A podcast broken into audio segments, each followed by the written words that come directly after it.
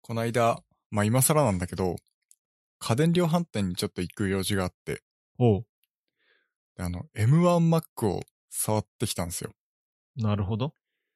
そうやっぱずっとコロナだったからさ、あの、ちょっと触りたいなって思ってたんだけど、あんまりこう、出かけ、よ、不要不急の外出は避けてたわけね。偉いね。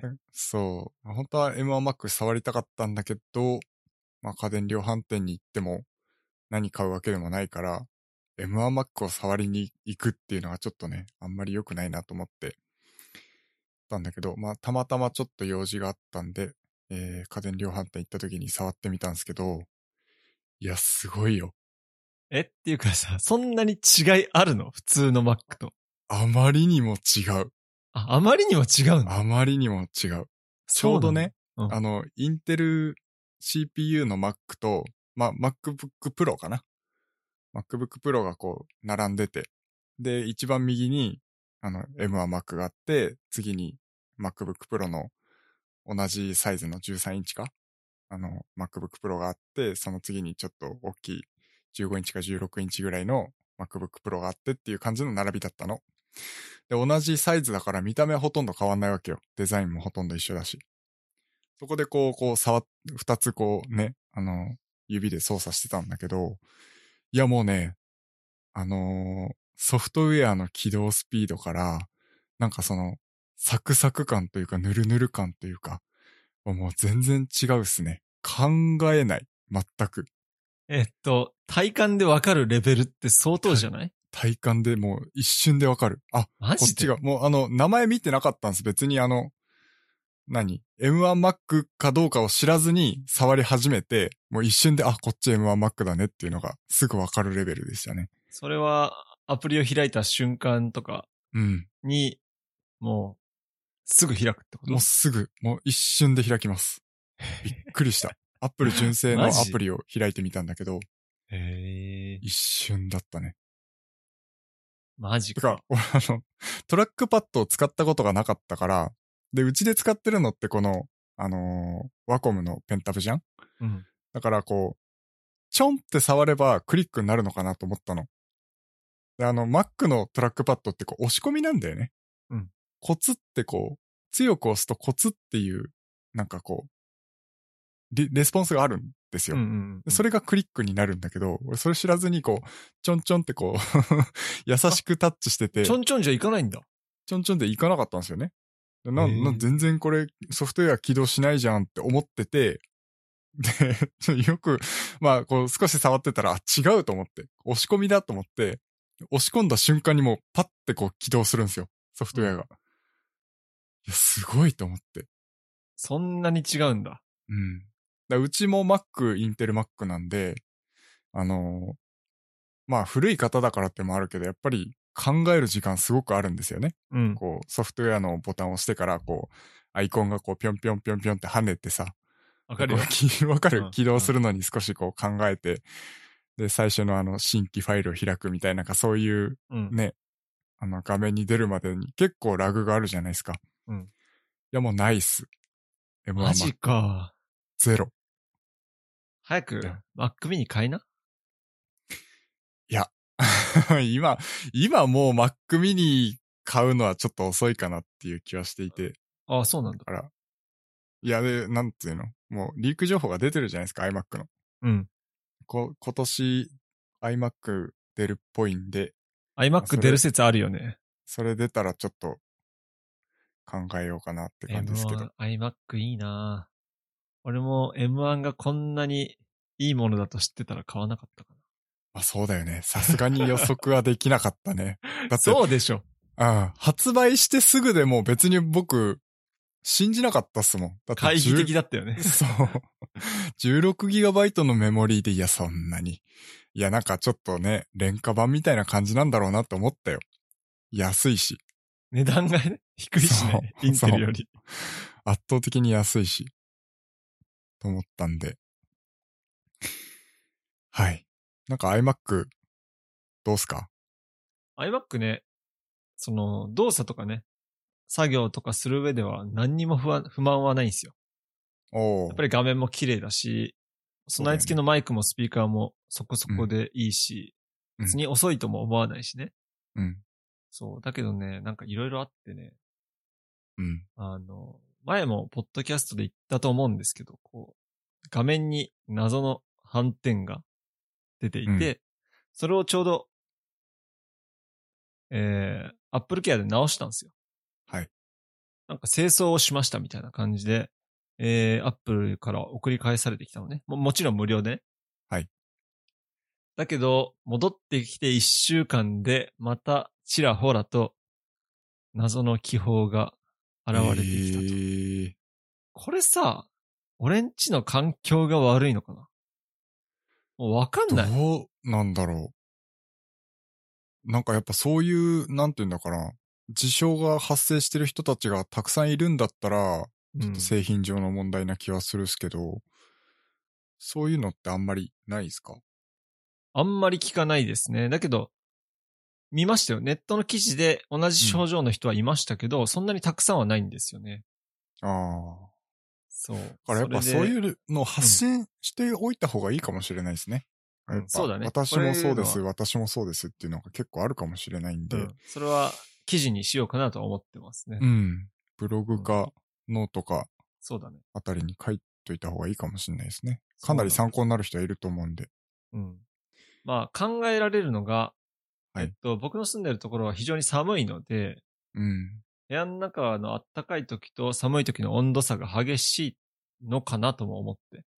まあ寒い時は、まあ10度を下回るけど、はい普段僕がいる時は20度ぐらいになるんですよ。うん。まあ、けどそれって普通じゃない結構。いや、うちもそのぐらいになりますよ、多分。なるよね。うん。だから、夜寝るときに、あの、暖房つけてない状態で、その、一晩経ったら多分、まあ、少なくマイナス近くまでは行くんじゃないかな。うん。一桁台にはなるよね。なるなる。むしろね、余俺裕で寒冷地だから、部屋の中の、こう、冊子とかね、うん結構いい作りしてるんですよ、断熱とかは。はい。だから部屋の中そんなにめちゃめちゃ寒くはならないんですよね。うん。だから、それもあんのかなと思ったんですけど、あともう一つ考えられるのが、エアコンの風が、まあ、直で当たるっちゃ当たるかな。あー、なるほどね。うん。だけど、それも考えにくいのかな。湿気とかはね、全然ないし、うん。まあ、空気清浄機がパソコンのある部屋で動いてるしね。埃が多いような部屋でね、やってるわけでもないし、除湿機能付きだっけあえっと、空気清浄機は加湿機能ですね。あ加湿機能むしろあの、暖房をつけてるんで、湿気がむしろないぐらい。そうだよね。うん。乾燥してるんですよ。特に冬なんかはそうだよね。そうそうそうそう。だけど、またちらほら出てきて、あの、普通にこう、まあ、作業してるときは全然気にならないんですけど、前も言ったんですけど、こう、Apple TV プラスを見るとめちゃめちゃ気になると。あ、暗い画面だからってことそうね。暗い画面になるとね、目立っちゃうんですよね。うん。まあ、イメージ的に言うと、iPhone の画面シールを貼ったときに中に埃があったときに出てくる失敗浮した時に。きみたいな。そうそうそう。 あるじゃん。 うん、あるある。目に見えない埃がついてうん。浮くじゃん。ああいうのがちらほら出てくるんですよね。なるほどね。なんでまあ、僕の iMac8 月に買ったんで、まあまた7月とか6月ぐらいになったらもう一回 Apple に相談してみようかな。そうですね。なんかこのまま行くのちょっと、なんか、あれですよね。そうなんですよ。安いもんじゃないんでね。うん。で、長く使うと思うんで。そう。まあ同じ症状出てる人がいたらぜひ教えてほしいですね。そうですね。コメント欄とかに書いて、まあ、はい対策とかがもしあるんだったら、ぜひ教えていただければなと思いますけど。そうね。ちょっとレッドブル開けていいそうっすね。喉扉開けましょう。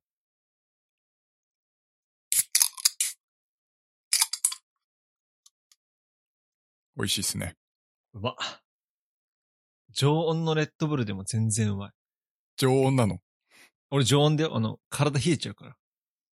そうなんだ。あえて常温にしたってこと。あえて常温にしてる。いつも。ええなんか俺、お腹弱いんすよ。あ、そう。こう、ポッドキャスト中にさ、お腹痛くなったら嫌じゃん。 うん。それはあるっすね。うん、何度かあるけどさ、 うん。どっちかトイレ行ったとかさ、そう。うん。編集でね、なかったことにはなごっまてかるけしてど。るけどね。うん。そう、それで iMac の話の続きをすると、はい。この間ちょっと iMac のデータを整理していたら、うん。えー僕の iMac 1テラなんですよ、容量が。はい。それで、なぜか、あの、すでに220ギガぐらい、200じゃ、300ギガぐらい使ってたのかなはいはい。え、こんなに俺何入れたと思って。うん。まあ確かにあの、ファイナルカットとかさ、ロジックとかいろいろ入れたんで、それで結構食ってるところあるんですけど、それでもなんでと思ったら、なんか、謎の220ギガのファイルがあったんですよ。おー。それでよく見たらなんか、ファイナルカットって書いてあって、うん。 FCPX なんちゃらなんちゃらって書いてあって、はい。ほんで、それをいろいろ調べたら、ファイナルカットのなんか、レンダリングファイルで、こう、エはフいェクトとかを入れた時とか、うん、に、い毎回こう、保存してこう、整理するみたいな。うん形で。やる、書き出すらしいのね。毎回毎回。それで一時的に保存されるらしいの。はいはい。それが、あの、自分で削除しないと削除されないらしえい。ー。だから、ファイナルカットを使って編集してる人は多分これ知ってるんだと思うんですけど、うん。このレンダリングファイルを定期的に削除しないと溜まり続けるっていう。あ、そうなんだ。そう、動画編集するたびにさ、ちょっとエフェクト入れたりとかさ、うん。音声入れたりとか。それでレビューするじゃん。レビュー画面出るじゃん。はいはい。レビューするときには、一回レンダリングしなきゃいけないらしくて、うん。それでストレージが逼迫するらしうーんい。。それで、なんか、220ギガも 使っていて、っていうことに気づきまして、まあそれは削除しましたけど、なるほどね。なあの、ファイナルカット使ってる人はよく注意してみてください。そうですね。なんかそれで新しく Mac 買わないとってなっちゃうとすごいもったいないですもんね。まあそれはないと、ちゃんとね、自分のストレージをよく調べて、何がでかいのか、何が原因なのか、うん。今の Mac ってさ、その容量がでかいファイル順に並べられたりするからさ。あ、そっか。そう。それで見て、なんか220ギガって書いてあって、はぁと思って。 あの、ポッドキャストのファイルはあったんですけど、ポッドキャスト全然50ギガぐらいだったのね。はい。それで、ポッドキャストが一番でかいんだろうと思ってたら、その上にあったからさ。はい。あの、ぜひあの、自分の Mac についてっていうところから多分、ストレージ順になんか、ファイル並べられるところがあるんで、それで自分のストレージ逼迫してるやつを調べられる。なるほどね。ぜひ、調べてみてくださそっか。僕も iPhone の容量が今もう限界なんですよね。い。256ギガどうやったらいっぱいになるの多分あの過去の写真を引き継ぎ引き継ぎできてるんですよ。だから多分 iPhone6S 時代の写真がそのままずっと引き継がれてってると思うんで。あれ6じゃなかったっけ足が運べ6か。6時代の iPhone から引き継いで来てるから。そうね。俺も、それは前回の iPhone X の時は引き継いでたから、うん。案外ね、そう、に、5、6年前の写真とかもあった。あとは動画もね、うん。たまにその一回バックアップして一回消す、消すんですけど、それやったのがもう6時代なんですよね、多分。うん。 iPhone X になってからやってないので、まあ少しずつ、僕そんなにさ、写真たくさん撮らないですけど、まあそれでもやっぱり、まあちょっと動画とかをね、あの、テニスの、あの、教え子、こここうなってるよとかいうのに、撮ったりする時の動画とかちょいちょい撮ってると、まあやっぱチリツモで、チリだいスもぶね来て。ますね。はい。まあね、俺ね、12 Pro にしてデータは引き継いでないんで。うん。ちもうなみ全に、部。引き継げるの。えーっと、写真とかは、俺はね、えーっと、引き継ごうと思えば引き継げるよ。あの、全部、Google フォトか Amazon フォトにあああの上げてるから。そっかそっか。だけど、クラウドに上げてるやつわざわざ全部ダウンロードはしないな。そうだよね。うん。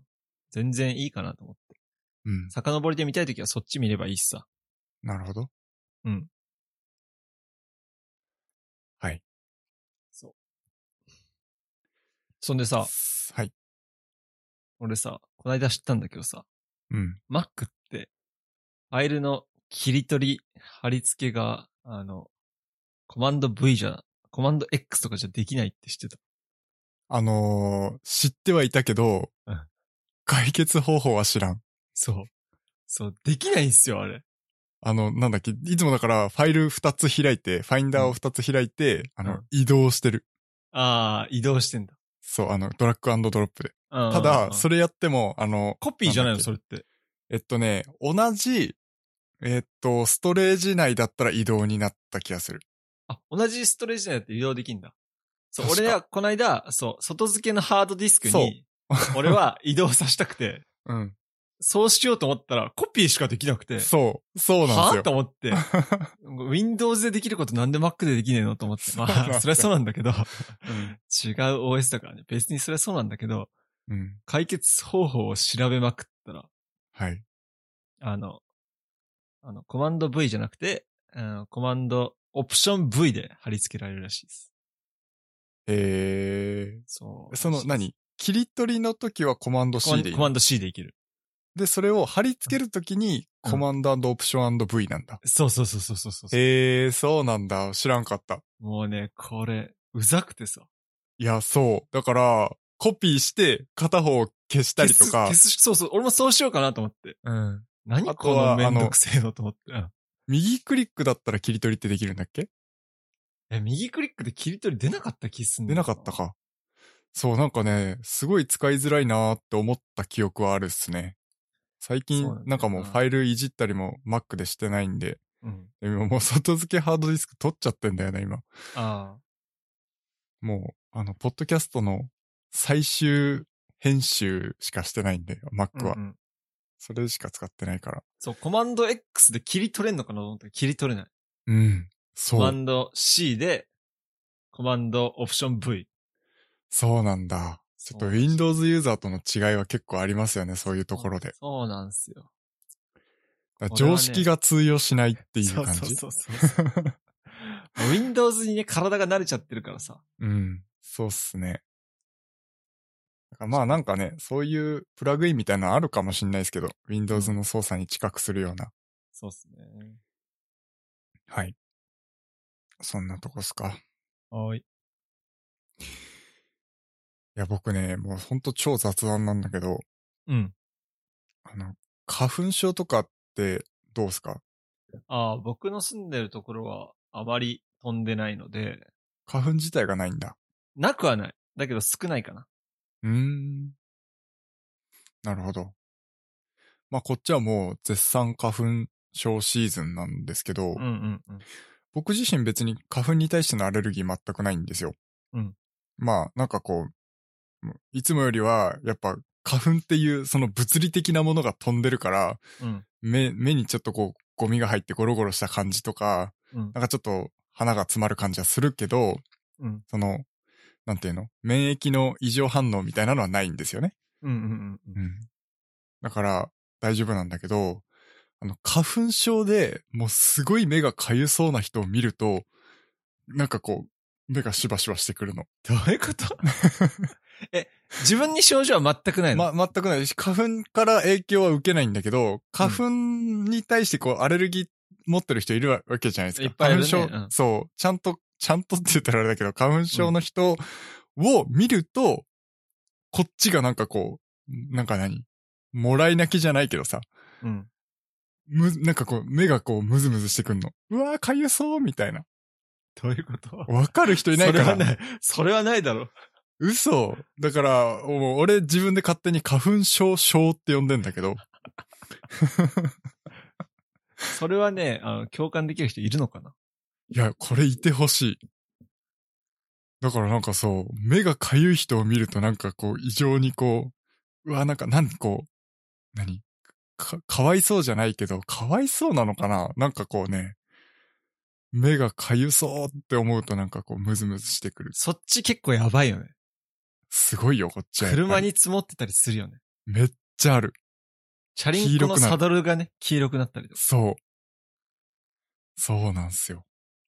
やっぱりもう今、バッチリ影響を受けてる人は、辛そうですね。その多分僕辛そうなのを見てるのが辛いっていう。僕多分花粉症だと思いますよ。あ、そ病院に行ったことないけど、う。うん。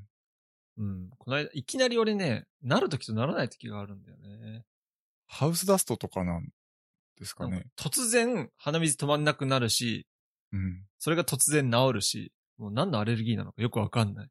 そう、なんかた病ま院にに行きたいね、んだよねすごい鼻すすってる時あるよね。そうなんだよ。まあそういうときは市販のやつでうん、なんとかしてるんだけどさ。今、もうすぐアレルギーわかるからさ。そうだ血よ、ア液レルギ検査ーすチェれッばクしてみたい。うん。 多分俺猫アレルギーだよ。そうなの。あ実家行くと鼻水止まんなくなるもん。ああ。だけど実家に住んでた時はもう、それが普通だったから、うん。多分耐性がついた。なるほどね。うん体勢ってつくもんなのかな、アレルギーっだて。と思うよ。よ、多分。いそっっかつも。猫と一緒にいたから、でもそう、アレルギーって急に治ったりするって言うしね。あ、そうなのうん。だからそばとかもずっとアレルギーだった人が、なんかいつだか急に食べられるようになったみたいな人いるから、へえ。まああんまり詳しくないんで、 下手なこと言うとあれだけど、 まあ、そうらしいですね。いや、なんか今日はあまりいいネタがないかな。うん。まあ、ちょっと雑談多めでいきましそょううっか。すね。そうっすね。僕、あのー年末の大掃除嫌いなんですよ。というのはいや、時期悪くないって思うの。まあ、忙しい時にやるなってね。そう。12月ってめちゃめちゃ忙しいじゃないですか。うん。で、年のせい、ね、もう迫ってんのになんかもう、掃除やってる暇ねえよっていう時に、なぜ掃除をするんだろうってすごく思うの。今年の汚れ今年のうちにみたいなこと言うけどさ、言うねそう。いや別によくねっていう。だから俺ね、いつも掃除してれば別にいいと思うんだよ。うん。月1とかさ。それはね、そうだけど。そう、でもなんかその、やっぱい、なんか、こう、普段掃除しないとか、やりにくい場所とかを掃除するのって、あのー春とかの方が絶対いいと思ってるんですよ。うん。で、まあちょっといろいろ調べたんですけど、あのースプリングクリーニングって知ってる知らねえよ。知らないあのー欧米の方では、あの文化的に春掃除を、大掃除みたいなのをするっていう文化らしいんですよね。うーん。それはなんでかっていうと、まあその冬の間に、こう、暖房とかでこう、薪燃やしたりとかさ、するじゃないですか。そうすると、こう、すすとかが結構家つくんですよね。で、ちょうどその暖房とかがこう、使わなくなって、あのー一旦、こう、家中についたすすみたいなものを、こう、大掃除するっていう習慣らしいんですよね。だから、なんかこう、日本ではその年末やるっていうけど、年末ってくっそ寒いじゃないですか。わかるわ。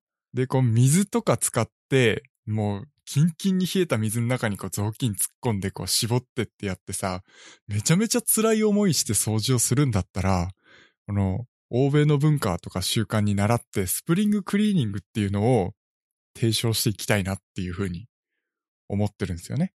確かに春とか秋の方が絶対いいわ。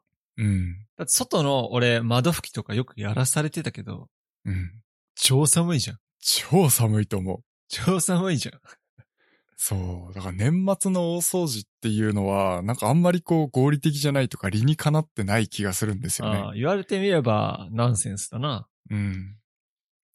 だから、まあ春、夏ぐらいの時に、いや、夏は大掃今除きするつのい、暑いから。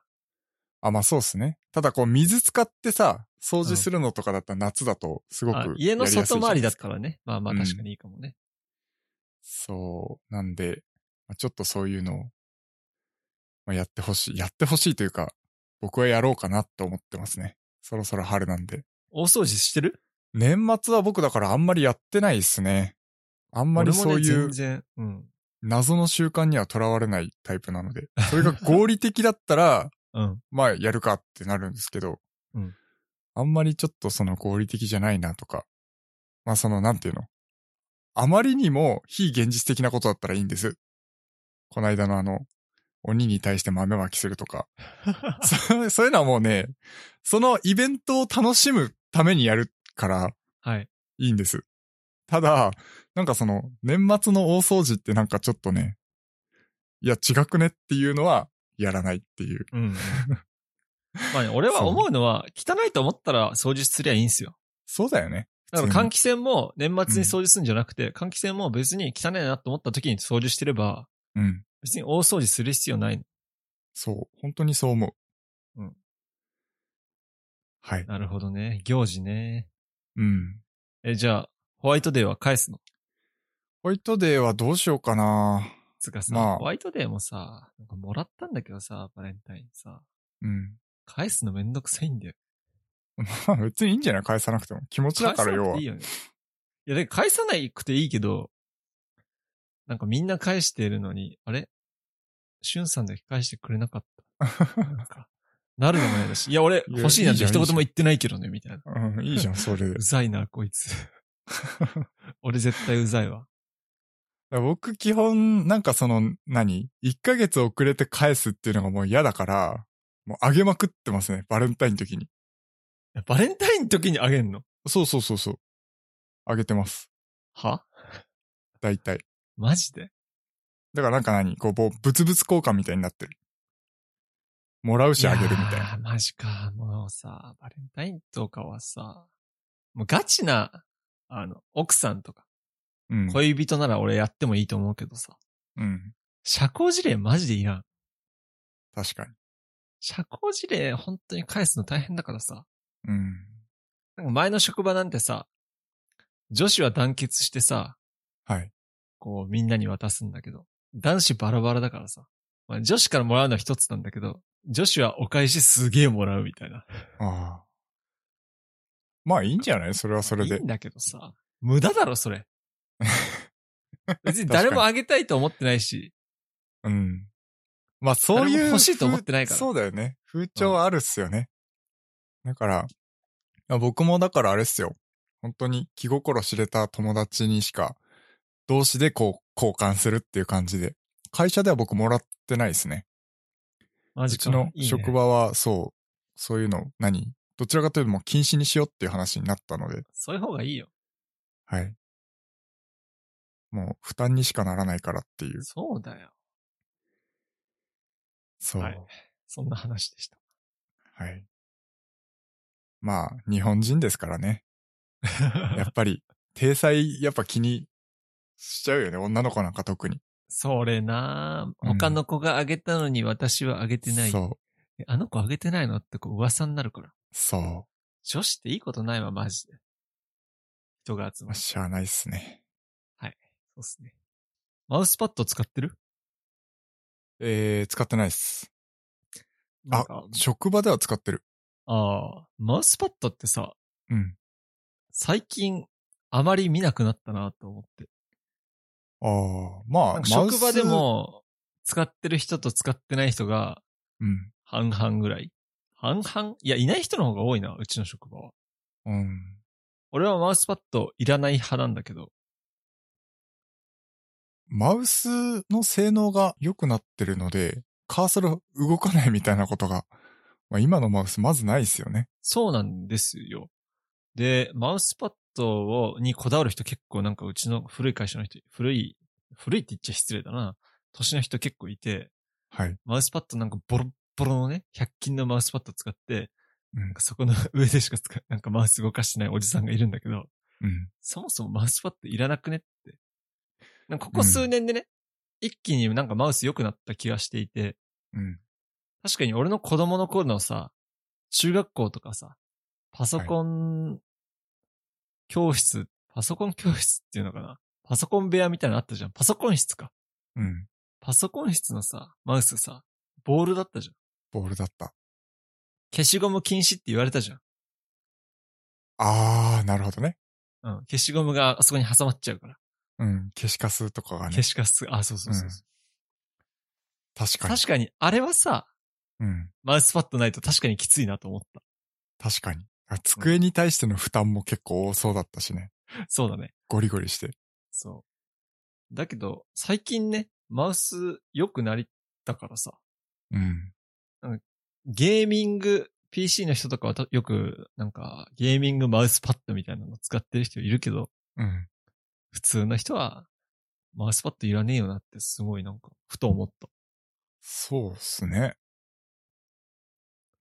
僕も使っ、まあ、職場ではなんか使ってるけど、なんで使ったんだっけかななんか会社の名前入ったマウスパッドとかさ、うん。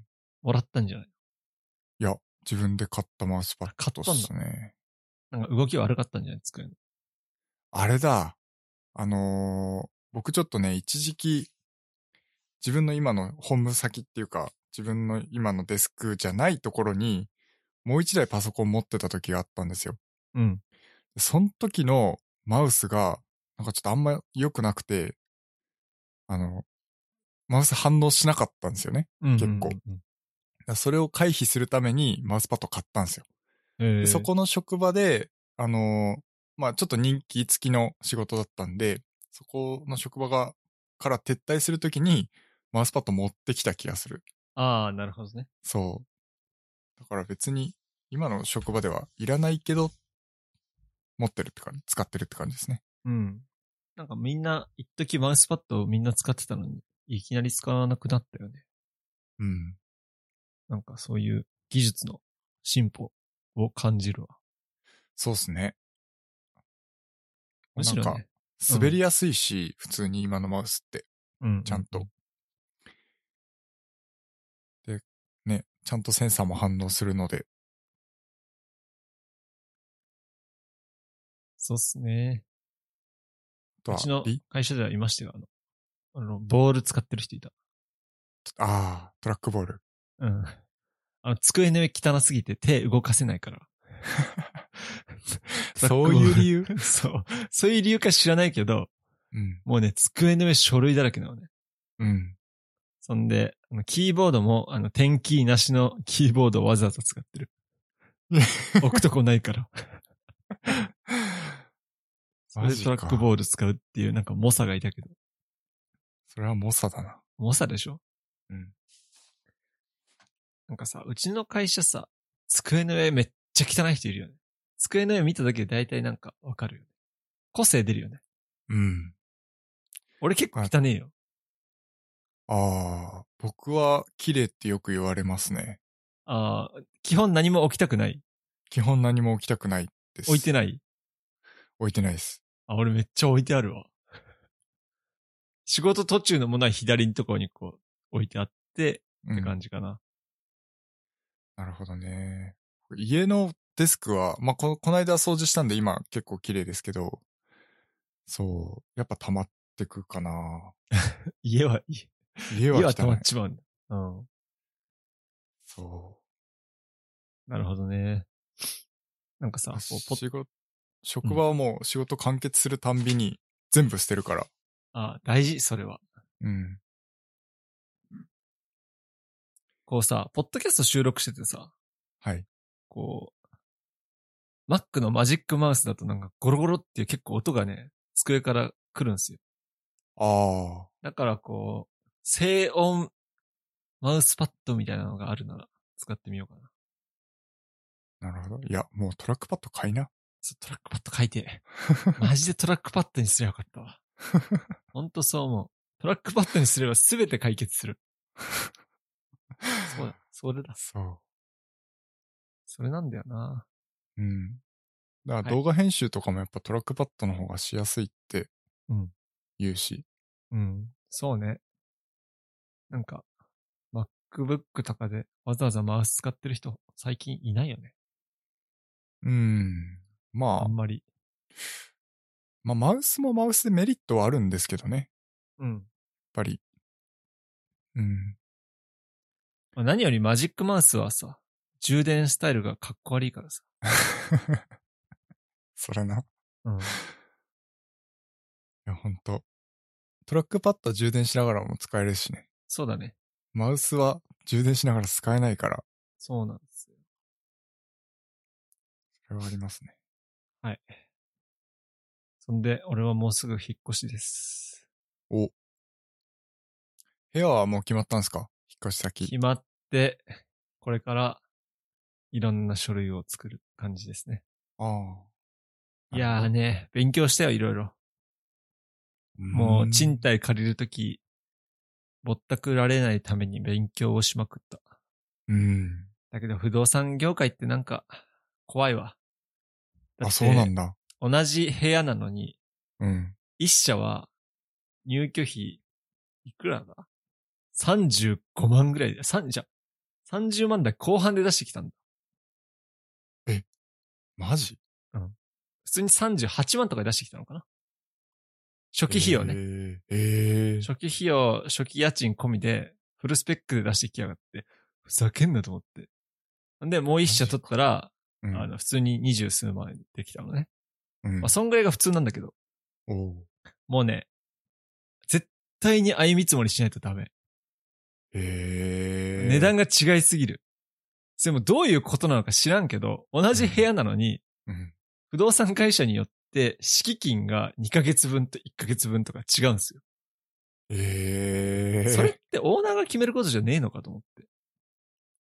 えだかー、らねそうなんだ。結構ね、なんか騙されちゃうというかさ、うんしっかりこう、こっちが、なんていうの、知って、知った上でなんか交渉とかしないと、何も知らないとマジで、こいつらぼったくろうとしてくぼったくるって言っちゃ失礼かもしんないけど、うん。いっぱいお金もらおうとしてくるからさ。えー、怖いね。怖いっていうかね。まあこっちがね、ちゃんとね、勉強すりゃいい話です。うん。そっか、僕その、なんだろう、不動産会社に頼んだりとかしたことがないので、うん。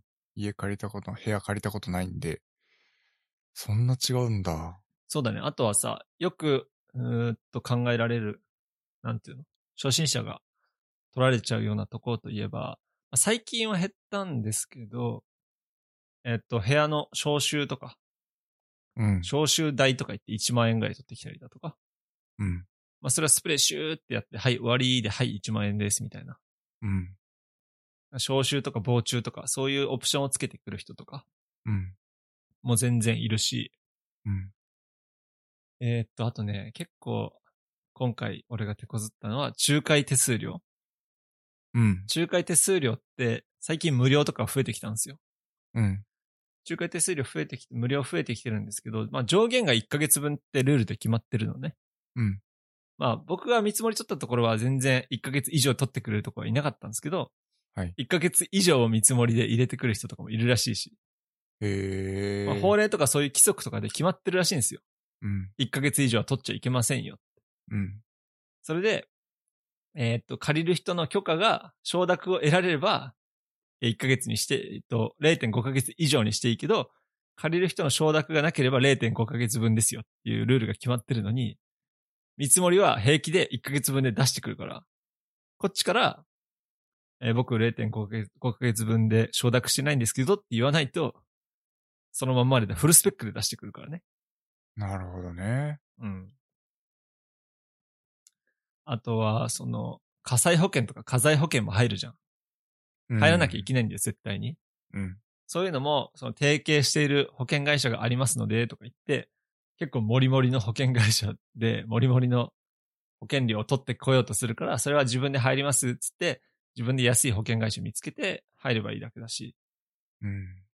なんかそういう、いろんなことでね、お金を稼ごうとしてくるので、しっかりこっちが、まあ、いろんなこういうサイトがあるんで、えっ、と、賃貸借りるときに注意しなきゃいけないポイントみたいなところがあるんで、うん。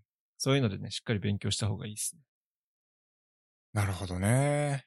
いやもう、そういう、なんていうのかな、情報弱者はどんどん損していく社会っていうのは、ちょっと怖いですよね。そうね、携帯会社にしろ、うんい。ろんなところでね、こっちがね、しっかり勉強すれば、その分割引できるんだからさ、うん。とは思いますね。なるほうん、本当にね、まあ、ユーザー目線でさ、本当に優しい業者さんもいるんですよ。ど。うん。最初からそんな変なオプションつけませんよってところもいるし、うん。今、敷金、礼金無料とか、えーっと、仲介手数料も取りませんよっていう有料な不動産会社さんも増えてるんで、はい。まあ、あとね、注意しなきゃいけないのが、いきなり、こっちが、もう、仲介手数料ただじゃなきゃ入りませんとか、資金、礼金ただにしてくださいとか、そういう感じで、強気でいくとマジで嫌われちゃうから、うん。なんつうの、こっちも、まあ、一応借りる側だからね。はい。低姿勢でちゃんと行かないといけないんだけど、うん。うん。まあ、値引きするにもさ、あっちだってさ、商売してるんだからさ、うん。無理な値引きはできないわけじゃん。そうですね。うん。だから、ね。ちゃんとこっちも腰低く話せばあっちもちゃんと話通じるからさ。はい。とは思いますね。なるほど。うん。俺も初期費用でこんな金かかると思わなかったよ。うん。まあ、だから、急なさ、引っ越しとかあるじゃないですか。そうだね。仕事の都合で、うん。。ね、2週間、3週間前に、ね、違う県行ってくれとか言われてさ。そんなもう、時間もない中、部屋決めなきゃいけないっていう時に、もう、ね、そこにつけ込んで、高いお金を請求したり、されるのってすごいもったいないと思うし。そうっすね。うん。まあ、あとなねるほどねいろいろ言ってたのは、電話じゃなくてちゃんとメールでうん、残しといた方がいいよって。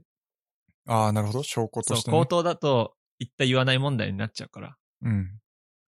全部基本的に今オンラインでできる時代だから、はい。メールでやり取りをした方がいいなと僕は思いますね。お互いにとっていいですね、それは。そうなんですよ。後々いろんなトラブルにならないで済みますので。うん。まあね、人気物件とかだったり、3月とか引っ越しシーズンって結構値引き交渉応じてくれないんですよ。うん、まあそうだよね。うん。その、値引きしなくても買う人は買うからさ。うん。なんか仲介手数料も0.5ヶ月分にしてくださいって言っても、あの、1ヶ月分じゃないとダメですっていうところもいるしさ。そりゃそうだよね。うんうん。まあ、それでも借りれる人がいればさ、そっちに行っちゃうわけだしさ。うん。ね。だから本当に。いや、家借りるのも結構勉強になりました。なるほどね。うん。そっか。まあ、新生活、ちょっと楽しみですね。楽しみというか、最初は大変だよ。まあそりゃそうだよ。大変。買うも、買うものもたくさんあるし、そうっすね。多分、思ったよりお金かかるよ。やめてくれる今からそういうこと言うの。いや、本当に。本当にね。 いや、だけど今ね、結構あるから、俺。すでに。ああ、なるほど。これね、今、家具付きのアパート住んでるんですけど、うん。家具付きで置いてかなきゃいけないのは冷蔵庫、洗濯機、テレビだけだから。うん。他は、あの、俺のものだからさ。なるほど。そう。まあえだけど、そう冷蔵庫、洗濯機っていう、その ね、うん。二大家電でがか、 二大家電がでかいんだけどね。そう。いや、そう思ってても、思ったよりお金かかるよ。やめて、多や分めて、やめて。 まあ一年ぐらいかけてちょっと落ち着くわ。うん。そう。僕も、100万ぐらいかかりましたからね。えぐいね。なんかさ、うんいらない家電とかなんかゴミみたいなもんとかさ、俺使うからなんかちょうだい。あるかな結構僕でも、いらないもん、最低結構無駄なもんないんだ。すごい最ね低限で揃ってますね。だいたいちゃんともう使うものしかない。まあ、でもキッチン用品とか少しあるかもしんないけど。キッチン用品いらないな。あ そう。うん。だから僕、そのキッチン用品とかも全部一から揃えたから、ああ、そっか。その辺も結構お金かかったなぁはい。はい。なんかしょうもない話しかしてねえな。いいんだよ。 いいんだよってなんかあれだけど。 はい。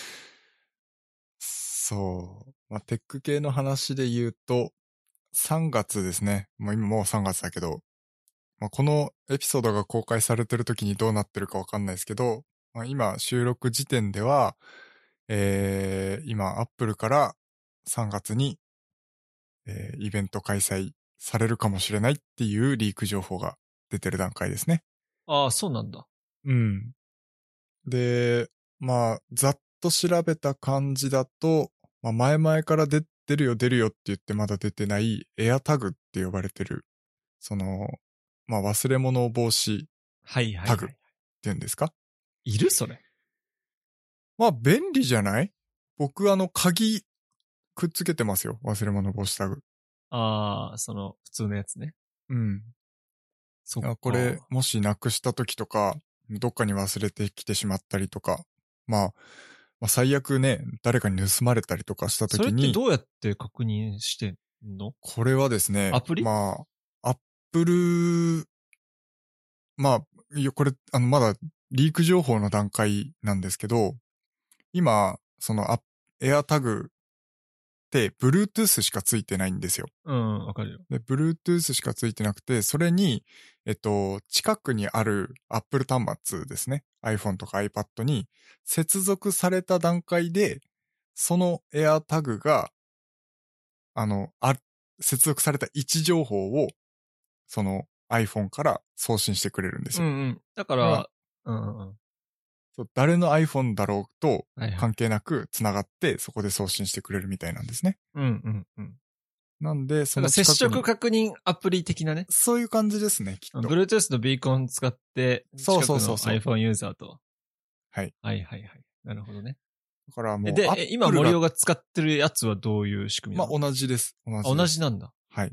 てかだから近くにマジで、あの、誰もいないところに落っことしたら、これはもう、わかんないしゃあないんじゃないです か。たやっだぱ、そうなんだ。これあの、何がいいって、アップルが出してるっていうのが素晴らしくて、もあう、全世界中にアップルデバイスがあるわけですよ。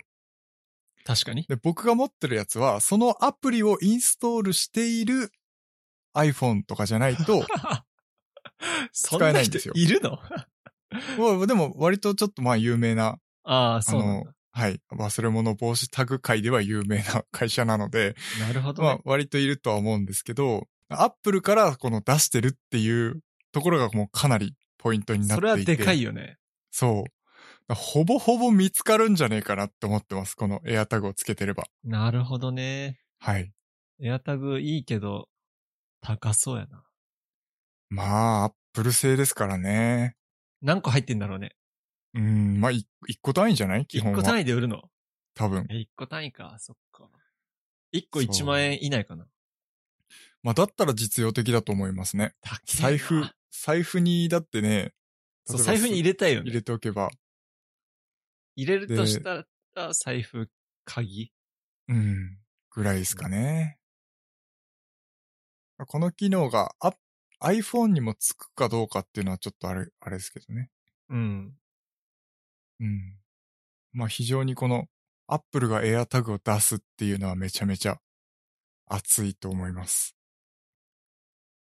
なるほどね。はい。もうまだリーク情報なんで正確ではないですけど。はい。それから、えー、iPad Pro ですね。新しいの出るかもっていう。もう一年経った。そうですね。確か、あ、どうだったっけか。なんか、そんなまだ、 5月、6月ぐらいする。だっけか前回。忘れちゃったな。そう。なんかね、iPad Pro 結構出てんすよね。そうそうそう、そういうイメージある。うん。ただなんかね、そう、サイズ違いとかで結構出てたりするから、もうなんかちょっと僕の頭の中で全部把握しきれてないですけど、なんか11インチがいつ頃出て、12.9いつインチがいつ頃出てみたいなのがあった気がするけど、まあなんかこの iPad Pro もちょっと噂が出ていて、で、注目する、すべきはその iPad Pro よりも Apple Pencil の方らしいんですよ。へえ。で、今回の Apple Pencil は、そのリアルなものとかの色、色情報をピックアップできる機能がつくらしいんですよね。要は、その、例えば、机の上に赤い紙があったとして、そこの赤い紙の上にその Apple Pencil を、まあ、どう、どうやるのかわかんないけど、こう、ピッてやれば、その赤の色をデジタル情報の色情報としてピックアップしてくれる。で、そ、それを、例えばそのままこう、絵を描き始めれば、その紙上のリアルなものの色を、えーか、電子デバイスでこう書き始めることができるっていう、機能が出るらしいい。や、それさ、すごいよね。すごいですよね。この色表現したいと思ったら、それにこうタッチすればできるっていうの。一瞬で、えー書き始めることができるっていうのはすごいですよね。だデザイン関係の人なんかはめちゃめちゃいいんじゃないですかクリエイターにとっては熱いね。うん。はい。いやちょっと気になるのはさ、今 iPad も iPad Air も結構なクオリティで出してきてるからさ、うん。プロをどう差別化してくるかっていう。そうっすね。そうなんか iPad ね、個人的にはね、結構、いろんなやつを出しすぎ感はあるんだよね。ちょっと種類は多くなっちゃってそう、る感じがし種ま類すよ多いんね。だよね。俺、うん Air の、普通の iPad もいいんじゃないかなと思って。まああ、あ。 Air にしちゃうとかさ。ただ、なんだろう、こう、教育機関向けとかには、やっぱ廉価版っていうのは残しといた方がいい可ああー、能そっ性は。かそっか、そうだよね。あるかもしれないそれはあるな。うん。でうん。すね。え、え、ってことは今、プロと Air と普通の iPad とミニがあるのか。今はそうですね、4種類かな。まあ、そうまだあ、なサイズはちょっとまちまちあるけど。うんうんうん。プロはをいこれ以上ハイスペックにして、うん。まあ、難しいな。M1 iMac も安いしさ。そうっすね。プだロか買らうんだったらって。うん。 iPad Pro、今、えっと、CPU が A12Z っていう CPU なんですよね。うん。あこれが今、最新バージョンだと A14 バイオニックとかなのかなうん。で、ちょっと古い感じはあるので、もしかしたらそこを強化してくるかもしれないですね。そうね。チップ、新しいチップが出てきたらちょっとうん。熱い。ワンチャン M1 乗るかもしれないし。 それはないか。そうね。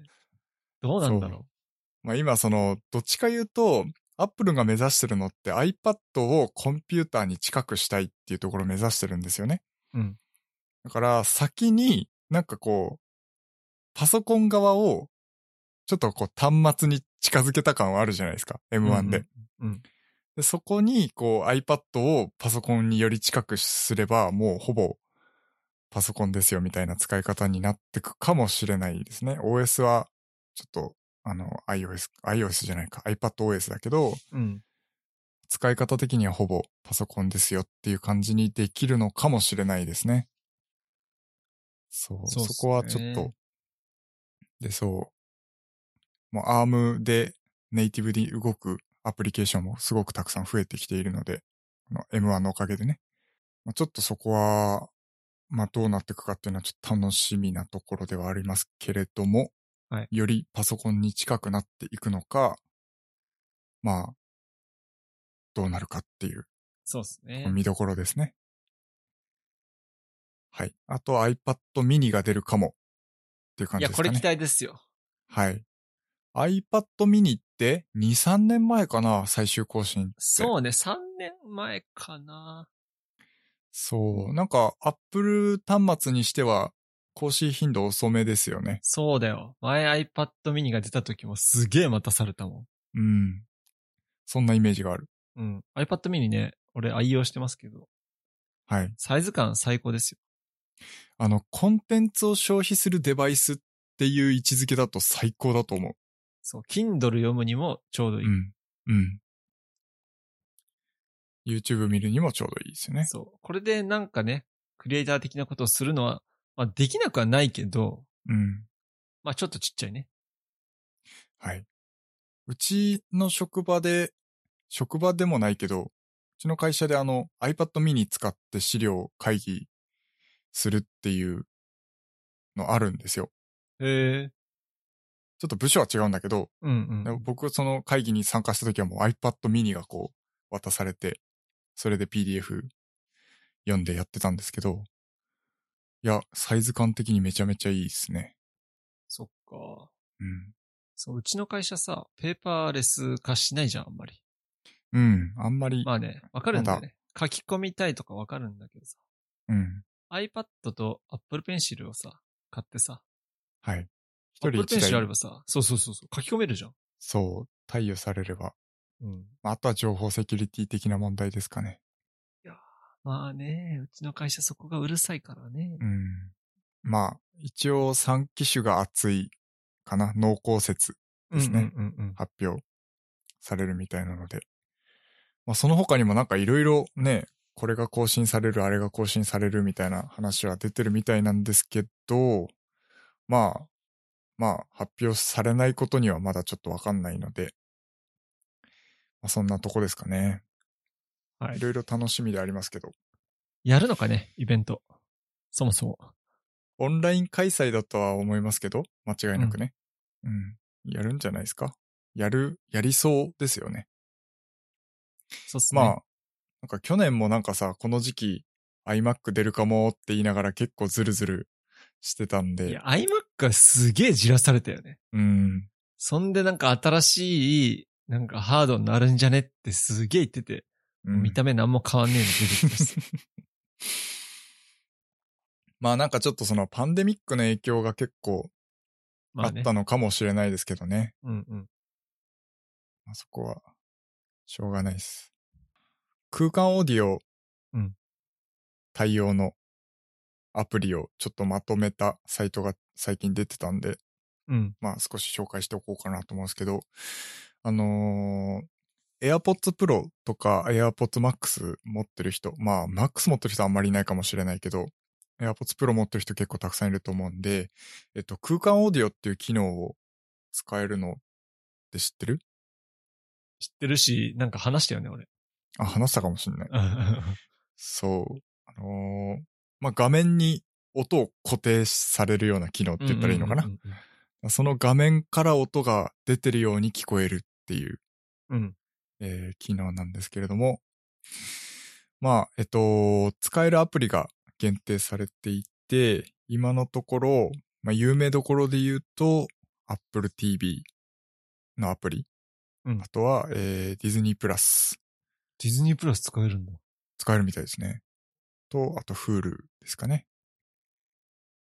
などです。まあ他にもなんかこうビデオプレイヤーみたいなのもあったりするんですけど、まあ有名なサブスクリプションの、えーアプリで言うとまあこんなところかなっていう感じで、まあ逆に使えそうで使えないアプリというか、というのが、えー、Netflix と YouTube ですかね。など、など。まあ、あのー多分 Amazon プライムは使えないと思いますね。うん。という現状で、まあなんかこう、技術的に弊害があるのかよ、よくわからないですけど、まあ、使えたり使えなかったりって、流行ってないのかな、あんまり空間オーディオって。いや、まだ最新な技術なのかね。うん。なんかそそうの、ネットフリックスは確か一番いいプランだと、ドルビーアトモス対応だった気がするんですよね。あー、なるほどね。うん。だから、そのコンテンツ的にうん。その、あっちこっちから音が聞こえるっていうコンテンツが再生できるっていうのはあるんですかうね。ん。だと思います。なるほど。はい。まあなんかそういう、ちょっとまだ制限が多すぎる気がしないでもないかなっていう感じは。いやー、空間オーディオ、いいですよ。うん。実は僕まだ体験したことがないんですよね。いやー、マジで早く体験しなよ。 Apple TV も入ってないし、ディズニープラスも Hulu も入ってないんで、ちょっとね。いや、すごいよ。マジで、ビビるよ。えー、ちょっと。なんつうのかな。俺、Apple TV 見たけど、うん。なんだろうな。AirPods Pro してないような感覚になる。ああ、そっかそっかそっか。だから、その、何画面から出てるってことだもんね。そうなるほど。そう。画面から出てるって感じも別にしないよ。なんか本当に立体的になんか、近くで囁いてるような感じっていうか。ええいや、本当にあれはね、言葉で表すのは難しいんで、ぜひ体験してみてください。そうですね。またちょっと体験したらお話しできればなと思いますけれども。はい。はい。こんな感じですかそんなとこですかね。はい。はい。じゃあ、えー本日の、えー、ショーノートは hpk.jp スラッシュ、えー、ポッドキャストスラッシュ033で、えー公開しておりますので、そちらの方もよろしくお願いします。そそれでは。